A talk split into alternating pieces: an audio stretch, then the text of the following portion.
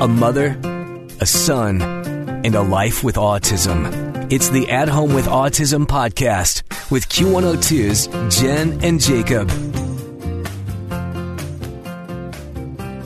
We were on our way home from occupational therapy, and he was his typical three and a half year old, slightly fussy, hyper alert, a little intense kid on the ride home. We get on to Tylersville off of 75 and we turn into Arby's.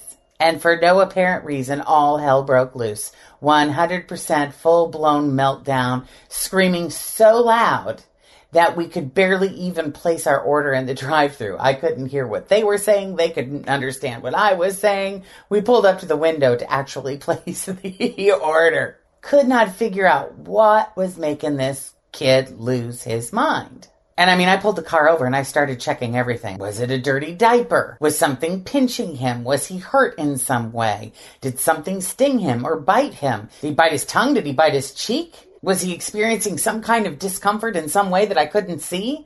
This was always the game, it seemed, with us. Total meltdown. Let's figure out what the problem is. We've got to figure out what the problem is. So whatever it is, we can stop that. So then he'll stop this.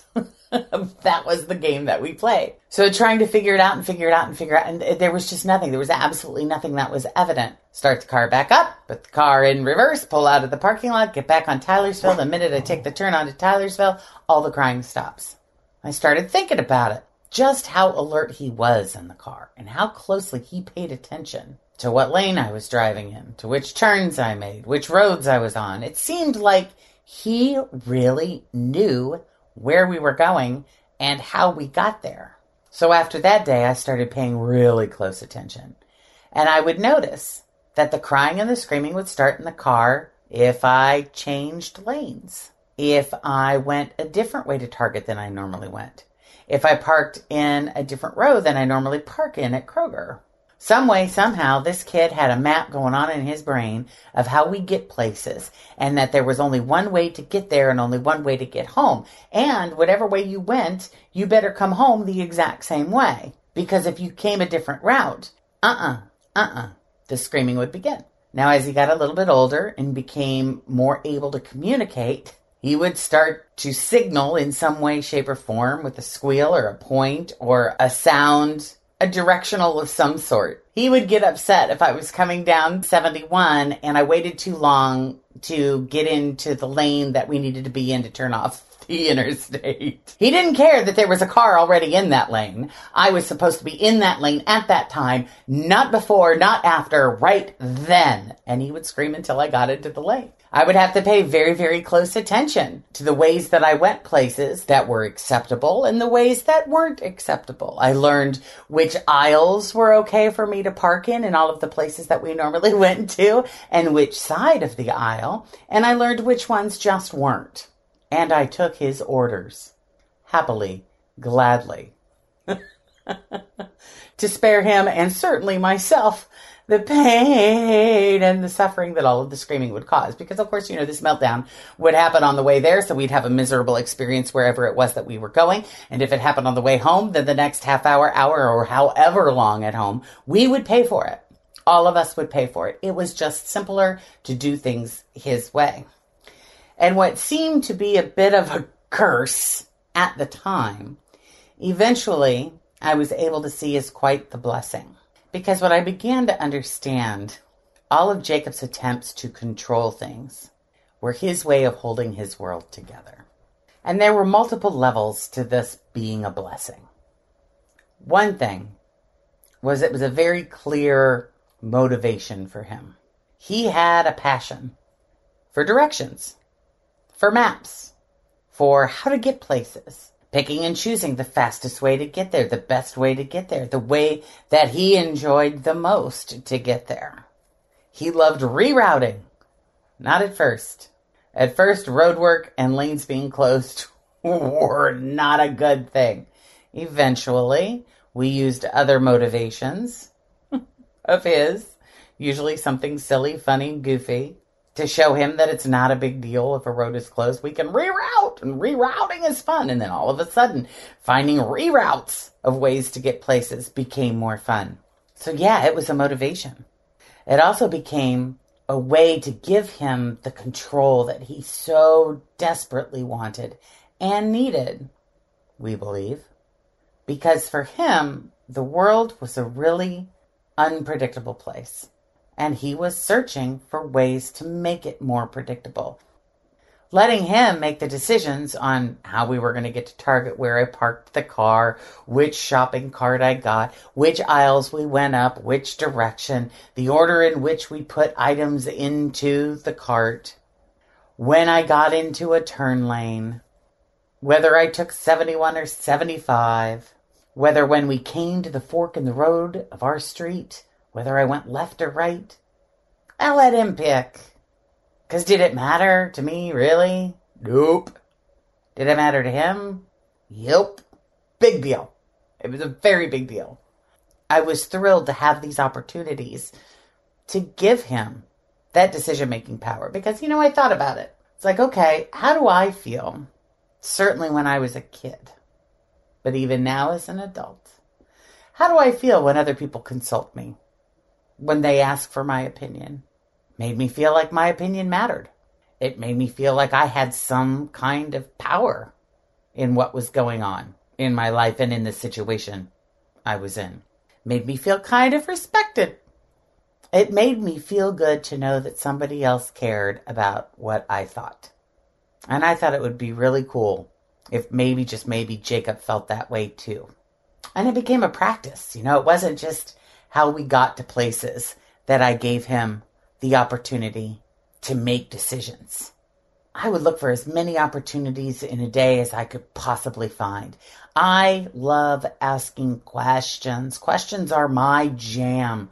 I love to think of questions. The more questions I can ask, the deeper I can dig. Oh, the more fun it is for me. So when I'd be getting his breakfast ready, I would pick simple things, you know, all of these things that don't matter. Do you want to use this fork or this fork? Do you want to eat your waffle first or your cereal first? Which would you rather have? Do you want fruit juice snacks or do you want applesauce? Do you want to eat it on this plate or that plate? Would you rather eat breakfast at 7:25 or 7:30? Which shirt do you want to wear today? This one or this one? And I would always give him options. I would never leave it wide open. Because if I left it wide open, he was always going to choose the same thing or make no choice at all. But there was something about giving him choices between things that he really, really loved. And he used to get into it. He still does. Because this I keep doing as much as I can because why not? Why not? Do you want to read this book or this book? Of course, when we are local, the only option on the radio is Q102, but as soon as the static kicks in, I'll say, which radio station do you want to listen to? And I start giving him options and he picks. And I could see by him making these big decisions and me honoring them and me telling him, ah, that's a good choice. That's a good choice. I could see his confidence grow and I can see his decisions becoming more adamant, like more definite. Do you want this or this? I want that. And I love it when he surprises me. Because as we continued to play this game, instead of just giving him the two or three options, I would throw in an or something else? Do you want A, B, C, D, or something else? And when he comes back with the something else, then I know without a doubt that that is coming 100% from him. That's not an impulse. So often it seems to be these simple things that make the biggest difference. I think people like to look at an autism diagnosis as very complicated. And you know what? It is. I mean, there are so many different things that contribute to each and every symptom and behavior and everything that is involved in the autism experience. You know, it's never just one thing. But once we got through the physiological, which continues till this day, we just had a bunch of blood work done and there were a couple of things that were a little funky and we're going to have to take a look at that. But he's not filled with viruses and bacteria and heavy metals and yeast and all of that stuff that we dealt with early on. You know, once we got through all of that physiological stuff and we got into, okay, how do we How do we help him here? It it's been amazing to me how it seems like the simplest of things are the things that make the biggest difference. Now, when I say the simplest things, I mean it's a pretty basic concept. Give him choices, give him options, let him make decisions, give him that power, give him that control. And it was really interesting how some of the people closest to him did not want to do that because of these lifelong, probably generational beliefs that mom and dad, the parents, the adults, the teachers, the therapists, the grown ups are in charge. Kids don't get to make decisions. They do what we tell them to do, when we tell them to do it, how we tell them to do it. And I had that belief to an extent until I questioned it. And I asked myself, does it really matter? Does it really matter which way we go? Does it really matter where I park? Does it really matter what he eats first? What time he eats? If I'm giving him multiple choice and all of the multiple choice answers are fine by me, then why why not use that to empower him? To light a little spark inside of him that's going to give him that boost in confidence that's going to help him learn and grow and change. I had a tough time convincing some people of this entire philosophy, and some I never did. And those are the people that have struggled the most in their relationships with him. Or I don't even know if I would say struggles, because for them it may not have been a struggle. I don't know. but definitely the ones that went toe to toe with him more often.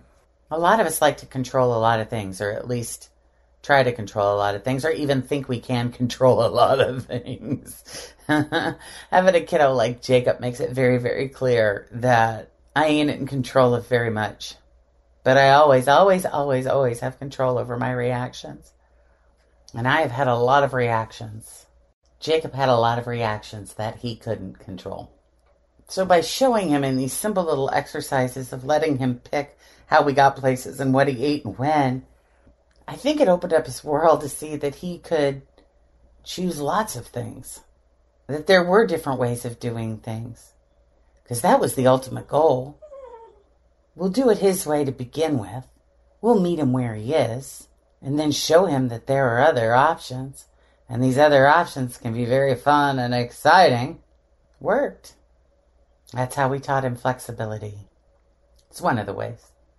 And once you can learn to be flexible in one area, you can learn to be flexible in another. This kid who would only draw rainbows red, orange, yellow, green, blue, purple. I mean, those are the colors of the rainbow. There's no other way to do that. I want to make a bet. This kid now is drawing a different combination of colors in rainbows for an entire calendar year. There will be 12 in all, and he's doing it with joy and excitement. And he's super excited that Grandma is here for the winter. She used to be awesome with him when he was five and six and seven and eight with this whole directional thing. He loved to go for a ride in Grandma's van, and he would tell her where to turn, and she would turn. they did every back road in Warren and Butler County, I think, and he remembers to this day where each road leads. He would put on his shoes, walk out the door, go ride in Grandma's van, and he'd go sit in the van until she would go out there and take him. That's a good grandma. Thanks for listening to this At Home with Autism podcast. May your travels be peaceful, no matter which route you take. I'll talk to you next time with Jacob. Take care. And be flexible for the love of Pete.